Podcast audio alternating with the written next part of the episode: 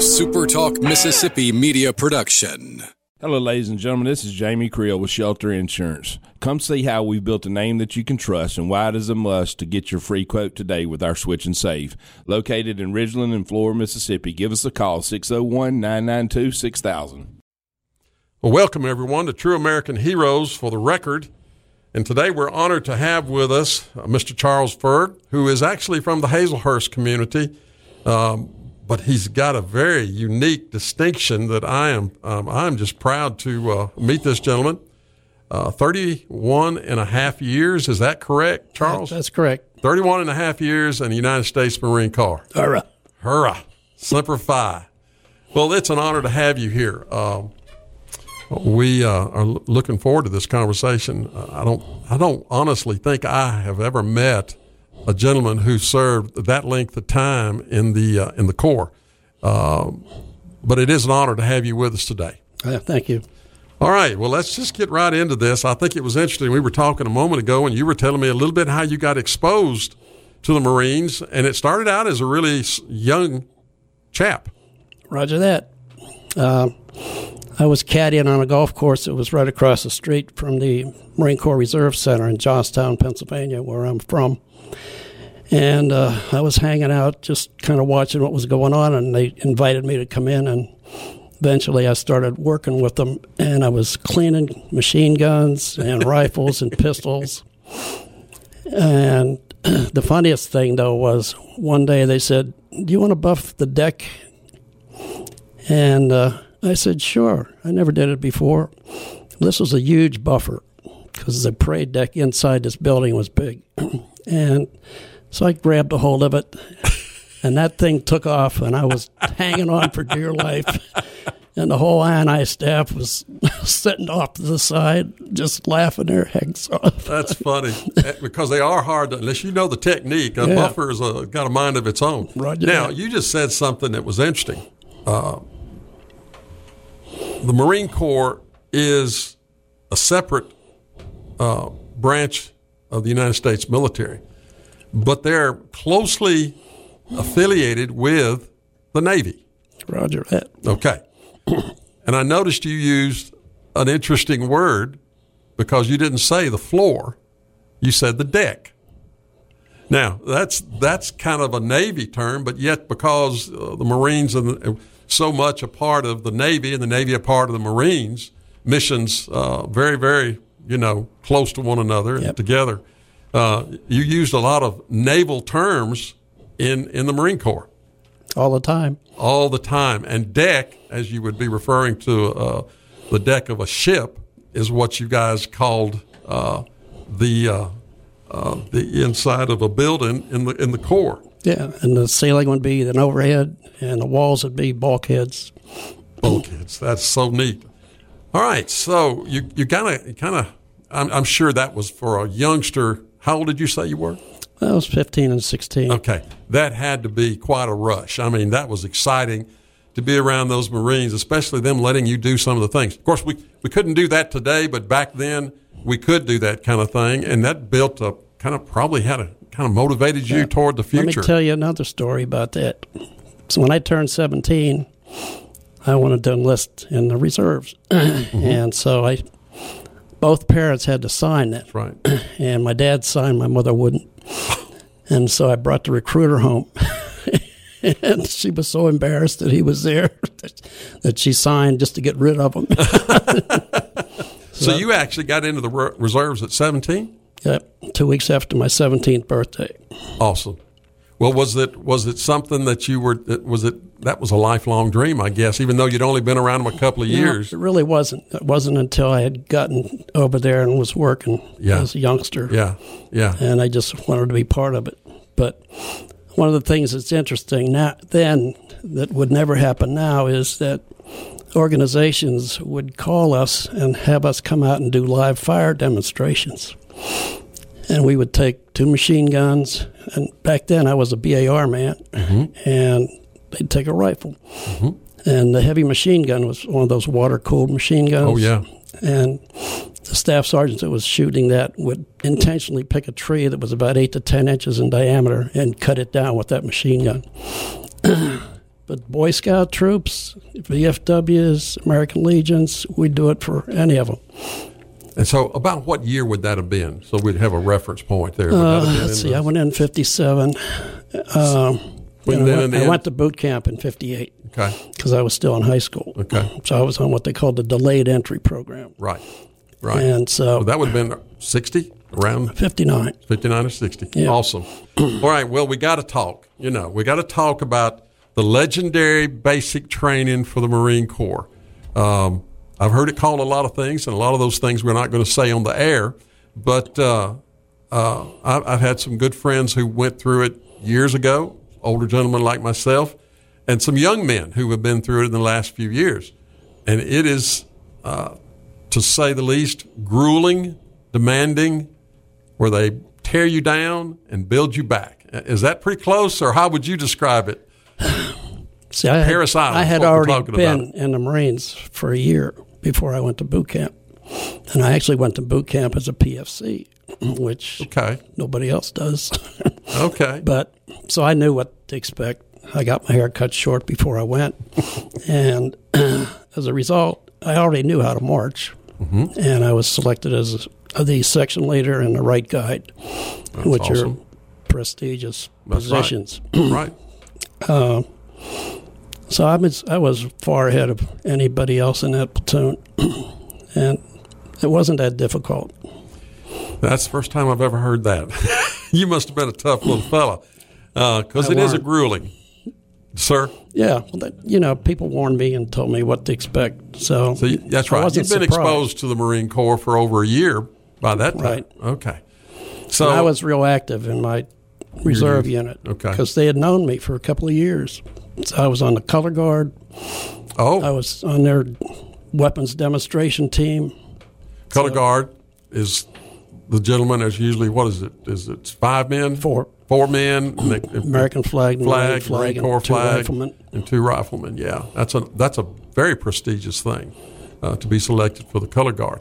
Okay, so uh, Parris Island, where the basic training takes place, and, and while you're there, I know it's a lot of physical training. There's a lot of mental testing, and they're evaluating. Did you know before you went to Parris Island kind of what the Marine Corps was going to do with you? Of course, everybody in the Marine Corps goes through infantry training, but then they specialize based on capabilities and skills. Right. How did that progress for you? Well, I was a, what they call an 03 rifleman, uh, infantry MOS. And so uh, all my training up to the point where I went on active duty and went into aviation mm-hmm. was all based on infantry. And I loved it. I mean, my daddy was a BAR man in World War One, Oh my, and I was a BAR man in 1957. that's awesome. That's an awesome story. And actually, I just bought one. Get out of here. I was going to ask you when you were doing your infantry training before they issued or you selected to, be a BAR uh, operator. Oh, were they still using the M1 Garands or Yes. uh, finest weapon I think ever made for what it accomplished and how it served in World War II and and, and post World War II, uh, Korea as well. I think so. Uh, Yeah, I had fired expert in boot camp, and when I got home, they put me on the rifle team. so I was shooting com- um, competition. M1 Garand was an awesome weapon, and now you bought your own BAR to hang on the wall or lock it Uh, up in the It safe. sits on the floor. Uh, How heavy? BAR was pretty heavy, It's 21 pounds. and you guys didn't carry your weapon and ammo. Yeah. Did you carry Oh, yeah. both? Oh, yeah. I thought we had a separate. No, that was okay. I'm Yeah. thinking about had, the you other. had an assistant BAR man who carried ammunition. That's right. Ooh. Okay, so uh, the Browning automatic rifle is a is an awesome weapon as well. It's hard to. Somebody told me you don't really aim it; you just point it and pull the trigger. Well, the key is just tap the trigger, and just tapping the trigger gets you three rounds downrange. wow, wow. It's fairly accurate. When I fired it, I was 120 pounds back then. and so I had to put sandbags on the bipod Oh, yeah. in front to keep Yeah. it from moving. Yeah, and it did have a tripod, didn't it? Bipod. A bipod, excuse me. Yeah, bipod. I'd forgotten about that.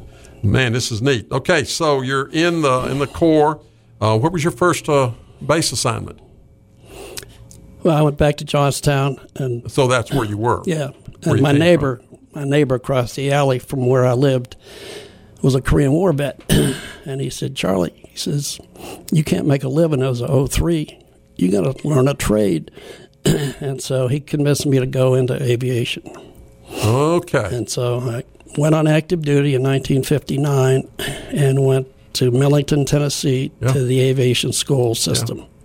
Yeah. And when I got there, they put me in what they called uh, the AQ school, which was Airborne Missile Control Systems. and so that was my MOS. Okay. And it turned out to be a critical MOS that I could not get out of as Well, much as I tried. It got real busy over the next uh, 10, 20 years. Because you're talking about now in the early 60s, and uh, we're progressing toward Vietnam.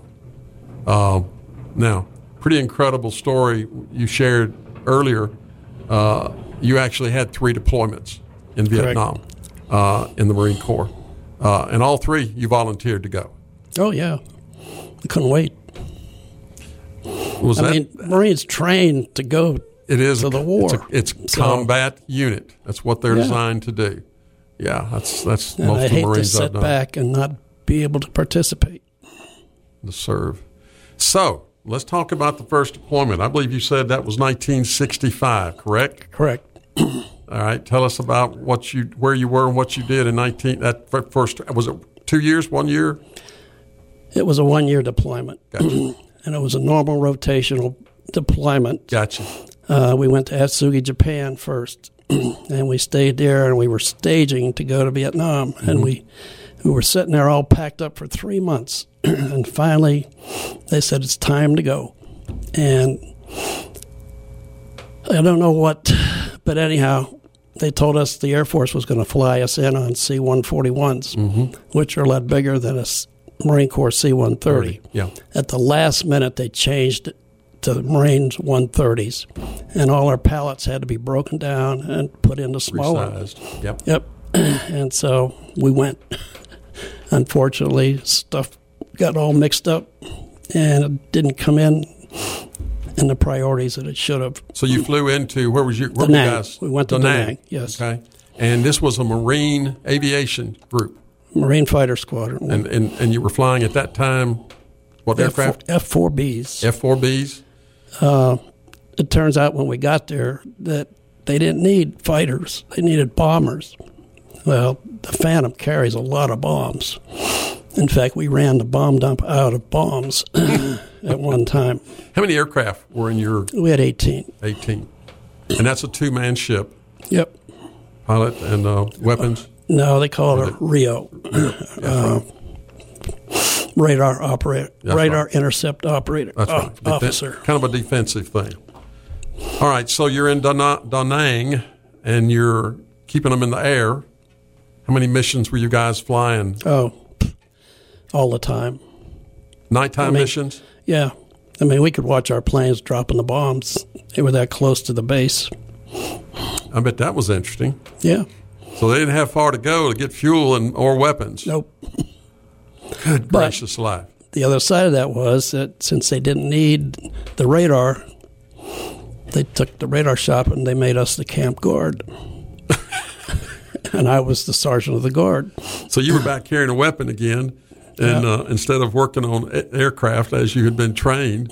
But Yeah. that's that's that's typical military. You, you, Somebody wherever the had to do it, you Somebody's got to do it, and where the need is is where you uh, where you put your men. All right, we're going to take a short break, and we'll be back in just a minute with uh, uh, Mr. Charles Ferg from Hazlehurst, Mississippi, and a uh, uh, member of the United States Marine Corps for 31 and a half years. College baseball is back. Your favorite teams in the best matchups of the season. And nobody covers America's pastime like SportsTalk Mississippi. Afternoons on SuperTalk Mississippi. Well, Welcome back. We're honored to have with us Mr. Charles Ferg, a 31 year veteran of the United States Marine Corps. Uh, served three three uh, uh, deployments in uh, Vietnam. Uh, actually went into uh, the Middle East, and we'll talk about that briefly. Uh, but uh, we're, it's an honor to have you with us, Charles. Glad to be here. Okay, let's let's get right back in it. We were talking about uh, your your tour, different tours, and all of these you volunteer for because you just you just wanted to be in the fight naturally. Uh, so you were um, the first tour was in Da Nang. The second tour was on Marble Mountain, which was west of Da Nang, I believe. Roger that. And and that was a little different aircraft. Tell us about that briefly. Uh, when I first went there, I was I was a temporary commissioned officer at the time, and I went to what they called HAM 16, which is the major repair facility for the helicopters. And at this time, we had nine helicopter squadrons, mm-hmm. which was the biggest helicopter group I think the Marine Corps has ever had. Mm. Uh, but for six months, I, I supported uh, repairing electronic equipment for those nine squadrons. In January of 1970, I was transferred to the first Cobra Squadron that the Marine Corps had, mm. and it was uh, HML 367. And I was assigned as the avionics weapons officer, which takes care of the guns and all the munitions that go in it. And uh, I actually got to fly one once, test fire it. the uh, we didn't have Marine Cobras at the time. We had Army Cobras, and part of the problem there was that they had Army radios that weren't the same as Navy radios. so I had to I had to take broken radios from our base down to what they called Red Beach, which was the Army supply base, and swap them uh, with our bad radios. Uh, but these Cobras, unlike the, the uh, Marine Cobras, which have a 20 millimeter Vulcan cannon in the nose. This one had a 40 millimeter cannon mm. and also a minigun, mm. plus the rocket pods on each stub wing. How so, many rockets in a, would a pod hold? I think 24. Goodness. That's a lot of firepower. Yeah. Now, were these support missions for Marine Corps units or just everybody? Any, anybody that needed help? You guys were there yeah. to support. The bad part was, and I I think they're experiencing this now in Afghanistan and Iraq is that under the rules of engagement, my pilots said when they got back that they needed 10 minutes to get approval to fire, and by that time the target was already gone. Was that happening in Vietnam? It was in the 1970. Wow. Wow. So I'm what a very terrible upset. position to put those yeah. guys in. I mean, we're going over there to win a war, no. not to play games. There's you know? politics involved, as it Roger often that. is. All right, so all right, you've been with F4s now. You're working with Cobras. I want to touch briefly on your experience on your third third tour. Um, I mean, you were involved in uh, every aspect of, of, of Vietnam uh, except jungle fighting and and you probably came as close as as, uh, as most did. But at the same time, that third deployment and that third mission uh, is a part of history that a lot of people may not be aware of. Was the evacuation of Saigon right before the the actual, shall we say, end of hostilities, which I don't think it really ended, but that's what the public was being told. Tell us about what it was like for the evacuation of Saigon when we said, okay, let's get our people out of there because North Vietnam is taken over? Uh, again, I was a first sergeant then with a rifle company, and we were on an amphibious assault ship. And we pulled into Saigon Harbor in the at night. And when we got up the next morning and went up on deck, there were ships from horizon to horizon, just hundreds and hundreds and hundreds of all kinds of ships. And little boats were coming out from Saigon carrying people, and we were offloading them onto all these ships. Our ship was one of the few that could land helicopters, and so there were Hueys coming in, Vietnamese Hueys coming in. We'd offload them, push the airplanes off the side of the ship so the next one could land. Mm. And we kept doing this for hours until they finally ran out of gas, and they went. The rest of them went in the ocean. But Goodness. I think we were able to rescue everybody. And those were those were Vietnamese. Vietnamese. They were they were American helicopters, but with Vietnamese crews trying to right. evacuate Vietnamese citizens and civilians. It was generally their families of the pilots. Ah, ah, trying to get them out. And in one case, there was what we were sure is a uh, base commander came in with greenbacks on every little pocket of his flight suit. He must have had thousands of dollars there. Unbelievable. The other side that was interesting was that we searched everybody primarily for weapons. But what we found was that everybody had gold bars on them. Where'd they get those? They had tr- they had bought those before the money went bad.